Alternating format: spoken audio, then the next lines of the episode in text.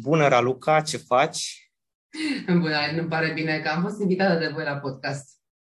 Cu mare plăcere și eu mă bucur să te cunosc și să discutăm despre ceea ce urmează să discutăm. Uh, te-am invitat în calitatea ta de fondator Green Revolution, zic bine? Este foarte corect, într-adevăr. Am fondat da. în 2009 prima asociație de ecologie urbană din România. Am înțeles. Felicitări pe această cale, mă bucură foarte tare. Uh, propun atunci, pentru că am pregătit o listă de întrebări uh, cumva pe care să o urmăm și apoi discuția să, să alterneze și să evolueze, uh, să trecem așa prin, uh, prin uh, lista de întrebări și o să încep cu prima întrebare. Uh, ne întrebam cum ar putea să fie definit acest concept de ecologie urbană pentru omul de rând și mai precis cui se adresează aceste activități de la Green Revolution de care voi vă ocupați. Da, noi sigur ne, ne axăm pe tot ce înseamnă dezvoltare durabilă, protecția mediului încă din 2009, dar pentru că nu poți să le faci pe toate bine și pentru că noi plecăm de la ideea că trebuie să lucrezi în cercuri concentrice, în casa ta, în, în mediul și comunitatea ta, în orașul tău și după aceea să mergi mai departe, ca să fii credibil, să fii uh, transparent și să fii accountable, cum se spune în ziua de astăzi. Um, atunci am hotărât că în ceea ce vrem să facem și unde considerăm că cea mai mare, cel mai mare impact negativ pe care poate să-l aibă omul asupra mediului este în oraș și să ne concentrăm cu proiecte în zona urbană, pentru că sunt o multitudine de probleme care și aici. Nu că, eu știu, ursul n-ar fi foarte important, numai că sunt alte organizații care știu să facă mult mai bine lucrul ăsta, la fel și cu pădurile și cu ecologizările pe care noi nu le facem. Noi ne concentrăm pe trei piloni principali, unul din el este cel al transportului alternativ, celălalt este al educației și informării și cel de-al treilea este, evident, despre zona de divertisment și agrenarea mediului în tot ce înseamnă aceste ținte ale Națiunilor Unite pentru dezvoltarea durabilă. Foarte, foarte interesant. Uh, vis-a-vis de, de primul punct, pentru că sunt un pasionat al uh, bicicletelor, uh, am două biciclete. Întrebarea este cum a pornit uh, proiectul la Ivelo, pentru că știu că este unul dintre cele mai importante proiecte ale voastre uh, și cum, uh, cum ați reușit să-l dezvoltați în anii, deja destul de mulți care au trecut. Într-adevăr, uh, Cred că toate proiectele noastre încep la aceeași nevoie de la nevoia cetățeanului, că fie că e cea a transportului, cum e în cazul proiectului de bike sharing a Evelo, sau um, a petrecerea timpului timp cum, liber, cum este roba de cultură, pornesc de la o nevoie personală a noastră celor care facem parte din echipa Green Revolution, în care vorbim despre lucruri care ne um, automat ne deranjează în orașul nostru. Și mai mult de atât, proiectul Aero a ieșit uh, ca rezultat ca urmare a unui pariu pe care l-am făcut cu edilul de la acea vreme, de la domnul Sorin Prescu, primar al capitalei, și într-o discuție cu dânsul, uh, într-o dezbatere publică, l-am întrebat de ce nu avem schise de biciclete, pentru că eram obișnuită să merg cu bicicleta în alte orașe în care am locuit în afara țării și îmi dau seama cât de important și de mult îmi lipsea. Și îmi doream să pot să merg cu bicicleta în continuare și în București, ceea ce era ușor uh, periculos, dacă nu spun irresponsabil din partea mea, la nivelul anului 2009. Și domnul primar mi-a spus foarte clar, pentru că voi nu existați. Statistic vorbind, în zona, în dreptul bicicliștilor este un mare zero când vorbim despre mixul modal de transport. Și întrebarea a fost evident de la început, ou sau găina? Ce facem? Creăm această masă critică a bicicliștilor care au nevoie de infrastructură, astfel încât autoritatea să înceapă să se sesizeze și să investească? Sau creăm premizele necesare atât de plasa în siguranță? E bine, cred că a fost foarte clar cum s-a dezvoltat și Aevelo, că am creat această masă critică, nu a avut uh, infrastructura pe care ne-o dorim uh, la fel de repede și la fel de bine Uh, și coerent construită, așa cum uh, am sperat, uh, dar răbdarea noastră se pare că este mai mare decât cea a lor și determinarea noastră să schimbăm lucrurile cu atât mai mult. În momentul actual, vorbim de Aivelo după, din 2009, deci au trecut ceva ani, 13 ani, nu, de când destinăm 13 sezon în acest weekend și uh, am avut peste 1,5 milioane de utilizatori, utilizatori unici pe bicicletele noastre. Deci cred că proiectul de la sine a arătat edililor noștri că oamenii spun da transportului alternativ. Foarte, un număr impresionant și vă felicit încă o dată. Uh, cum vedeți uh, pe viitor sau ce planuri de îmbunătățire aveți acest, a acestui uh, proiect noi lucrăm în continuare în dezvoltarea proiectului AEVELO. După cum știi, ne-am dezvoltat mai întâi în zona de agrement, pentru că am vrut să acomodăm omul iară cu bicicleta la începutul proiectului nostru. Ulterior, încă de acum 5 ani de zile, am dezvoltat o soluție românească 100% de bike sharing automatizat, înseamnă hardware, software, aplicații mobile, o echipă întreagă de oameni care, prin proiecte de CSR, nu mai ca un loc de muncă asigurat, dar asigură un serviciu de transport alternativ real, nu numai de agrement, dar de transport utilitar de data asta. Uh, anul ăsta crește numărul uh, stațiilor AEV în București. În momentul ăsta la 18, o să avem sigur 22, speranța noastră ajunge la 30 de stații, care sunt în hub modale, astfel încât să determinăm cât mai mulți oameni să găsească această, acest mix între a merge o parte dintr-un cu bicicleta și cealaltă parte iau metrou sau ajung să-și facă cumpărăturile și încep să lase mașina acasă, încât să deservim cât mai mult. Paralel cu asta, sigur, mergem în continuare pe două direcții, anume acela de a dialoga constructiv cu autoritățile locale și centrale, vorbim de primărie, vorbim de ministere, unde să aloce fondurile necesare, iar acum în PNRR sunt 120 de milioane de euro în România Velo, se numește proiectul dedicate infrastructurii de biciclete pe care autoritățile pot să le, să le acceseze. AFM-ul, adică Administrația Fondului pentru Mediu, la fel, alocă o sumă importantă de bani pentru construirea de infrastructură pentru bicicliști. Deci premisele sunt bune unde atragem atenția și suntem direct interesați uh, este de a ne asigura că există consultanță de calitate a celor care fac planuri de mobilitate și master planurile velor de dezvoltare durabilă. De ce? Pentru că dacă nu faci corect și sănătos, nu mai că cheltui irresponsabil banul public, dar omor o idee foarte bună. Dacă omul se va simți în siguranță, dacă pista aia nu are o, o, o direcție care să-i deservească nevoilor sale cotidiene, nu o să fie folosită. Și atunci ce ne dorim e să facem această conștientizare. Și al doua verigă foarte importantă este aceea a colaborării și dezvoltării în continuare cu partenerii noștri corporativi, din corporații, a proiectelor de conștientizare, a campaniilor de schimbare de mentalitate în ceea ce privește alternativa transportului altern- prietenos cu mediul. Și nu vorbim doar de beneficiile de mediu, vorbim și de beneficiile de sănătate. Tu, Alin, care ești un pasionat al bicicletei, știi că bicicleta răspunde la 11 din cele 17 ținte de dezvoltare durabilă ale Națiunilor Unite, adică de la incluziune socială, la acces la muncă, până la, evident, protecția mediului și economie circulară, avem cu un vehicul vechi de 200 de ani răspunsuri la foarte multe probleme extrem de uh, acute și de prezente astăzi foarte interesant. Vorbeai mai devreme și mi-a atras atenția de siguranță pe șosea și în trafic și de piste. Uh, care crezi că sunt, uh, sau dacă ar fi să faci un top 3 al motivelor pentru care românii al pun pe planul 2, de exemplu, să aleagă uh, bicicleta atunci când merg în oraș?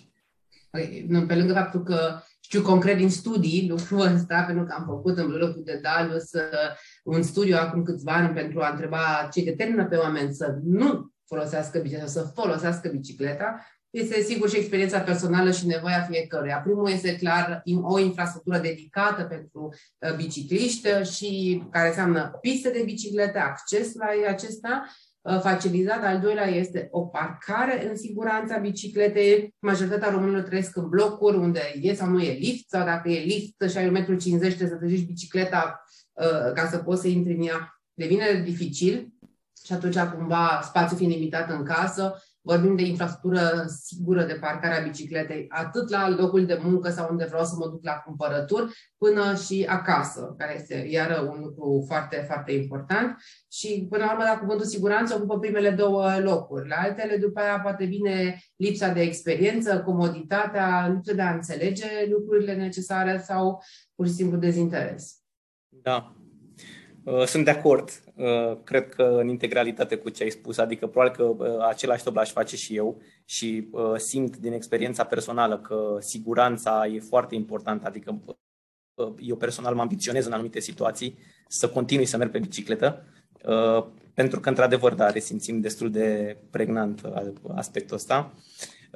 Dar care sunt beneficiile pentru un oraș aglomerat sau cum cum răspundem noi anumitor probleme uh, sau cum le îmbunătățim atunci când folosim alte mijloace alternative de uh, transport, pentru că bicicleta, să spunem că nu e singura, singurul mod alternativ. Absolut, cred că primul cel mai prietenos cu mediul și pentru sănătate este mersul pe jos. Dacă e să o luăm într-o ordine corectă, așa cum a văzut-o și Organizația Mondială a Sănătății, a prioritizării transportului, este mersul pe jos, mersul pe bicicletă, după care alte moduri de mix modal, care pot fi trotinetă, tricicletă, cargo bike-uri, monociclu sau ce vrei tu în zona aceasta care sunt coactivată de putere umană, adică această, în engleză spune active mobility, adică unde să ai și beneficii de sănătate, care este partea electrică, până la transport public. Um, sunt multe moduri în care poți să faci uh, diferența. Diferența o faci atât pentru tine personal, și de aia spuneam de efectele pozitive asupra sănătății și faptul că trăim într-o populație majoritate obeză sau cu, um, zicem, cu o direcție înspre uh, obezitate, nu o spun eu, o spun studiile internaționale, atunci trebuie să fim mai activi, suntem extrem de sedentari și acest sedentarism se regăsește și în bugetul de sănătate publică, adică nu e doar un lucru că poate nu place cum arată în oglindă sau nu mă simt confortabil, dar e o chestie de sănătate, atunci nu mai de joacă și trebuie să încurajăm oamenii să fie mai, mai activi și atunci astfel de mijloace de transport sunt extrem de importante. Uh, beneficiile sunt multiple și pentru oraș. Sunt, uh, vorbim despre poluarea aerului, despre poluarea fonică, despre, uh, despre aglomerări în trafic, de congestiile acelea de trafic pe care le urâm cu toții și până la urmă timpul nostru pe care îl pierdem. Lăsăm la o parte uh, să zicem, nervii pe care acumulăm sau modul în care ne încarcă negativ, emoțional acest stat de pomană, pe lângă partea economică, care înseamnă această poluare, se traduce odată în bugetul de sănătate, doi, în uh, partea de câți carburant uh, ardem sunt la semafoare de pomană și emitem noxe și dioxid de carbon în aer și ardem, de fapt, bani la propriu, ardem și la coadă și ardem bani și toate lucrurile astea. Deci, uh, îmi spuneam mai devreme că bicicleta răspunde la 11 din cele 17 ținte de dezvoltare ale Națiunilor uh, Unite, uh, aș putea să trec multe în revistă, dar cred că dacă vorbim omului despre sănătatea proprie, sănătatea orașului și modul în care ne deplasăm, ne respectăm și ne place să trăim în orașul ăsta și sănătatea buzunarului nostru, cred că sunt trei argumente suficient de importante, dar ne pune întrebarea nu trebuie să merg zilnic cu bicicleta, nu începem să devenim acum niște kamikaze ai Bucureștiului sau altor orașe. Dar haideți să începem cu exemplul, puterea exemplului pozitiv. Hai să mergem o zi pe săptămână. Ministerul Mediului, numai departe de anul trecut, a lansat o campanie, se numește Vinerea Verde, în care încurajează nu numai membrii guvernului și cei care lucrează în administrația publică, dar și cetățenii de rând, să lase vinerea mașina în detrimentul altor uh, da, să poată să folosească orice alt mijloc de transport uh, în comun, mers pe jos, cu bicicleta, cu trotineta, astfel încât să deplaseze mai prietenos cu mediul și să capete această deprindere până la urmă. Și este întotdeauna interesant să vezi oamenii care merg uh, după foarte multă vreme sau pentru prima dată cu bicicleta prin oraș, care sunt efectele pozitive asupra mentalului lor. Și zic, e atât de frumos acolo, sau am văzut nu știu ce magazin care nici nu știam că există. Pentru că totul, când mergi mai încet și ți iei timp, arată mai bine și este mai digerabil și este mai conștienți.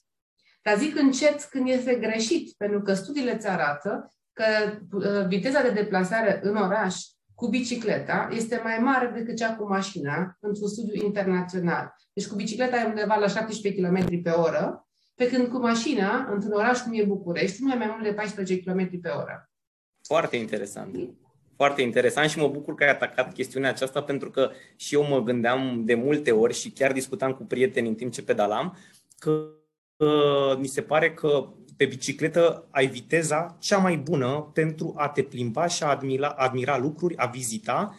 Uh, eu se întâmplă să mergi pe motocicletă, dar comparând, aleg uneori bicicleta și de ce mai multe ori bicicleta în detrimentul motocicletei pentru că am timp suficient încât să admir lucrurile și să, le, să mă bucur de ce văd în jurul meu, dar uh, să fie și suficient de rapid încât să pot să acopăr distanțe mai mari. Uh, în timpul limitat pe care îl avem. Absolut da. de acord. Apropo de distanță, cred că este iară interesant de specificat din studiile, inclusiv ale proiectului nostru Aivelo, că evident că avem datele pe care le monitorizăm uh, și distanțele între stații, dar și ce spun și studiile de afară. Distanța medie pe care un om o face pe bicicletă când alege bicicleta este între 7 și 8 km. Deci nu sunt niște distanțe extraordinare. Adică cei până în 3 km mulți poate să aibă deprinderea de a merge pe jos, ce este peste este de a merge cu bicicleta. Iar în București, dacă te uiți la studii, um, distanța medie de deplasare este de 5 km cu mașina. Și atunci mă întreb câte astfel de, de drumuri pot fi înlăcuite, de fapt, cu bicicleta. Exact. Da. Voiam să, eram curios dacă ai observat o sau care e evoluția, de fapt? Voiam să întreb dacă e o creștere. Care este evoluția în ultimii doi ani, uh, de când cu tot acest context pandemic, oamenii probabil că își doresc să aibă un uh, mijloc de transport mai sigur din perspectiva distanțării sociale. Se observă o diferență în acest, din acest punct de vedere, adică oamenii au ales mai degrabă să opteze spre bicicletă, de exemplu? Cred că dacă vine anul, nivelul anului 2020, pot să confirm ceea ce spus de tine, în sensul în care, sigur, atunci era și mai acută nevoie de distanțare socială și mai eh, dure normele pe care trebuia să le respectăm. Proiectul Evelu a funcționat 365 de zile, colegii mei au fost întotdeauna prezenți pe teren, chiar și atunci când a fost lockdown total, pentru a asigura tocmai acest mijloc de transport alternativ pentru cei care trebuiau să se deplaseze în siguranță și dezinfectau din oră în oră toate stațiile ca lumea să simtă bine și confortabil. Și am cu toate că restul proiectelor noastre au fost închise până în luna, până pe 16 iunie, parcă era în 2020, când am reputut să ne preluăm activitatea și pe restul centrelor care deserveau și agrementul, am recuperat tot ce nu am putut să facem. Se întâmplă că am avut un număr mult mai mare de oameni pe biciclete. Nu știu dacă ăsta este argumentul pentru care anul trecut oamenii au mers la fel un număr mai mare pe biciclete. Deci avem permanent o creștere a numărului de închirieri de la an la an. Uh, nevoia de a te deplasa în aer liber, nevoia de a petrece timp cu prieteni și cu familia în aer liber este una care, cu siguranță, datorită pandemiei, a crescut foarte mult uh, și în același timp să faci ceva fără să fii staționar, fără să fii foarte apropiat, deci cumva Bicicleta a răspuns extrem de bine a acestor lucruri. Ce îmi pare mie rău este că edilii noștri n-au învățat din exemplele uh, colegilor lor din vestul Europei de a investit prioritar în infrastructură dedicată bicicliștilor, că e de parcare sau că este vorba de uh, piste de biciclete. Afară vorbeam despre aceste pop-up lane-uri și după aceea de strategii concrete de, și bugete concrete dedicate Uh, mixului modal, transferarea mixului modal către partea de, de bicicliști. În București nu s-a întâmplat acest lucru, avem alte priorități, sigur, apa caldă și alte lucruri sunt mai urgente, dar nu poți să investești într-o infrastructură de, eu știu, trenuri suspendate sau niște de transport publice dacă tu nu ai o strategie foarte clară unde vrei să fii cu mixul modal pe fiecare segment de transport în 10 ani. Pentru că nu se face așa, nu te hotărăști cum îți arată, eu știu, chiuveta într-o casă nouă când tu nu știi cât de mare ți este baia. Cam așa. Da. Asta era chiar ur- următoarea întrebare. Se întâmplă și dacă poți să dezvolți un pic mai mult în direcția asta, care sunt principalele acțiuni ce ar trebui puse în practică pentru a ne bucura de un oraș mai puțin congestionat și mai puțin poluat? Uh, cum vezi? Și, și se leagă probabil cu întrebarea, da, în ce direcție ar trebui să se concentreze edilii noștri și cum ar trebui să facă lucrurile? Cred că este foarte clar de cum arată directivele europene, de cum arată constrângerile pentru Green Deal și PNRR, că de cuvântul dezvoltare durabilă, sustenabilitate, greenway și așa mai departe, va determina și pe Uh, cei care conduc orașele noastre sau conduc guvernul acestei țări să facă acțiuni mult mai clar dedicate în direcția asta, nu pentru, dintr-o convingere sau pentru că înțeleg neapărat fenomenul, unii cu siguranță o fac, alții garantez eu că nu, o fac pentru că altfel nu am acces la bani și dacă nu poate să bifeze anumite boxuri în aplicațiile pentru fonduri europene. Este un lucru bun pentru noi. Chiar și așa, așa că da. o luăm pe pozitiv și da. ne concentrăm că e un lucru bun. Ce trebuie să facă Edilie să înțeleagă că trebuie să prioritizeze omul în orașe și nu vehicolele. Și trebuie să prioritizeze sănătatea omului și a orașului înainte de dezvoltare economică. Și la fel trebuie să înțeleagă că ele merg mână în mână. Beneficiile socioeconomice pe care mersul cu bicicleta le are la nivelul Europei sunt de peste 150 de miliarde de euro pe an. Adică cei care merg cu bicicleta aduc beneficii de 150 de miliarde de euro pe an economiilor naționale poluarea mediului, bugetul de sănătate, um, joburi care sunt create în direcția asta. Uitați-vă la Bolt, Glovo, da, sau toate celelalte care sunt acum zona de delivery cu ce fac cu bicicleta. Gândiți-vă că ar fi niște mașini în plus. Nu v-ar conveni că ar dura 5 ore să ajungă mâncarea sau ciorba rece. Da? Dar mă întorc la ce trebuie să facă edilii. Trebuie să aibă, în primul rând, o viziune și o strategie pe termen lung, care să poată să urmărească, indiferent cine este la conducerea acelei, acelui oraș care să fie urmărită și implementată, nu schimbată din 3 în 3 ani și făcută după niște standarde internaționale de calitate. Și o viziune înseamnă să știi unde vrei să ajungi și ce vrei să prioritizezi în orașul tău. După care poți să vorbești cu specialiștii din domeniu și sunt suficient și la noi și sunt, în slavă Domnului, conectați la rețele internaționale de specialiști ca să ne arate cum trebuie să creăm aceste piste de biciclete. Noi, ca asociație, întotdeauna am stat uh, la dispoziția autorităților să îi ajutăm să-și dezvolte planurile și să prioritizeze partea asta. Și trebuie să înțeleagă că acest, când vorbim de infrastructură de biciclete și de bike sharing sau de whatever sharing economy, trebuie să deservească nevoilor omului. Și trebuie să aibă regulamente și uh, ori, uh, reguli foarte clare cum un operator poate să existe sau nu poate să existe pe o piață. Și acela trebuie să plătească taxe de ocupare a spațiului public. Pentru că nu este așa, ocupă un spațiu care, de ce, dacă aș veni eu și aș pune o mie de scaune, nu mi-ar lua nimeni la întrebări, nu? Deci uh, trebuie să educăm puțin edilii în direcția aceasta și să le dăm suportul necesar ca să poată să ajute la dezvoltarea durabilă a orașului nostru când vorbim despre transport. Și mai trebuie să facă ceva, să înțeleagă tot ce vorbim despre mobilitate este un serviciu pentru cetățeni. Afară se vorbește despre mobility as a service, MAS, în care atât transportul public, cât și rentacarurile, cât și sharing economy sunt conectate printr-o singură aplicație către, pentru cetățean, care plătește în funcție de consumul său și nu abonamente și merge o singură dată cu metrou. El plătește exact ceea ce consumă. Foarte, foarte interesant. Da, uh, aș vota oricând pentru așa ceva. uh, vorbeai de asemenea și mi-a atras atenția de educarea edililor. Uh, aveți sau care ar fi acțiunile voastre în direcția asta? Cum vă implicați în procesul de influențare a deciziilor cu privire la aspectele de interes pentru voi?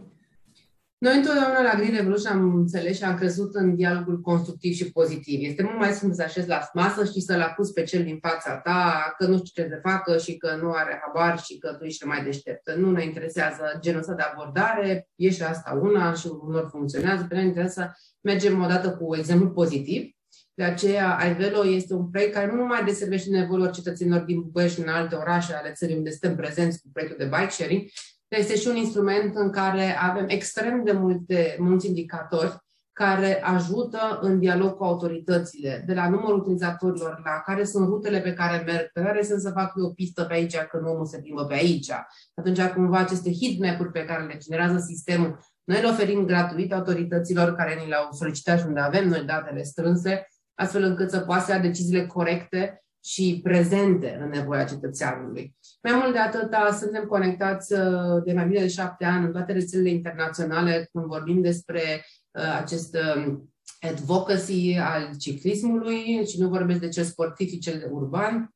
Suntem membri atât în asociația, în Federația Europeană de Ciclism, în Federația Globală de Ciclism și așa mai departe, conectați la extrem de, de mulți uh, oameni care cu se ocupă în fiecare zi în vestul Europei, de la olandez la danez, adică acel sky's the limit care la ei s-a ajuns, să zicem așa, până la exemple de bună practică la vecinii noștri de peste graniță, care au arătat că într-o țară în care nu exista un mix modal cu decizie și voință politică, cu strategie și cu bani alocați, a putut face o diferență extrem de importantă de cum arată astăzi, nu mai departe, Budapesta, în ceea ce înseamnă transportul cu bicicleta.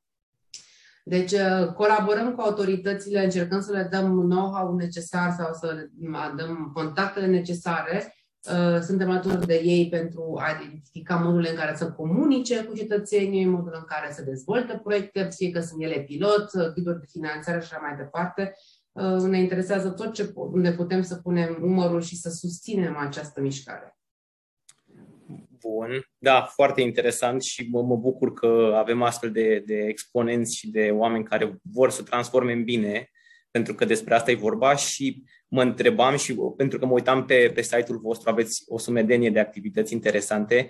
Pe lângă bicicletă, voiam să te rog să ne spui câteva chestii și despre celelalte lucruri, pentru că sunt cu adevărat interesante și merită da, mulțumim, într-adevăr, avem, uh, na, ne, avem câțiva piloni foarte clar și deservesc toate proiectele noastre acestor piloni. În educație, acum e un proiect care încă la care lucrăm pentru noua ediție din acest an, Europa de Cultură, care pentru noi a fost foarte important, pentru că noi am fost cei care Uh, am vorbit cu edilul uh, Bucureștiului la momentul respectiv, unde era nu călcați iarba să fie, vă rog frumos, călcați iarba și înțelegeți ce este bine să stați pe ea și savurați statul pe iarbă. Din acest motiv, odată ce uh, a existat aceste decizii de primar și gata, putem să intrăm și noi ca lumea occidentală pe, pe spațiu verde, am dezvoltat proiectul Rabat de Cultură în Herăstrău, unde din mai până la finale septembrie găzduim proiecte educative, că sunt workshop-uri, teatru, sport, concerte, stand-up comedy, tot ce se poate.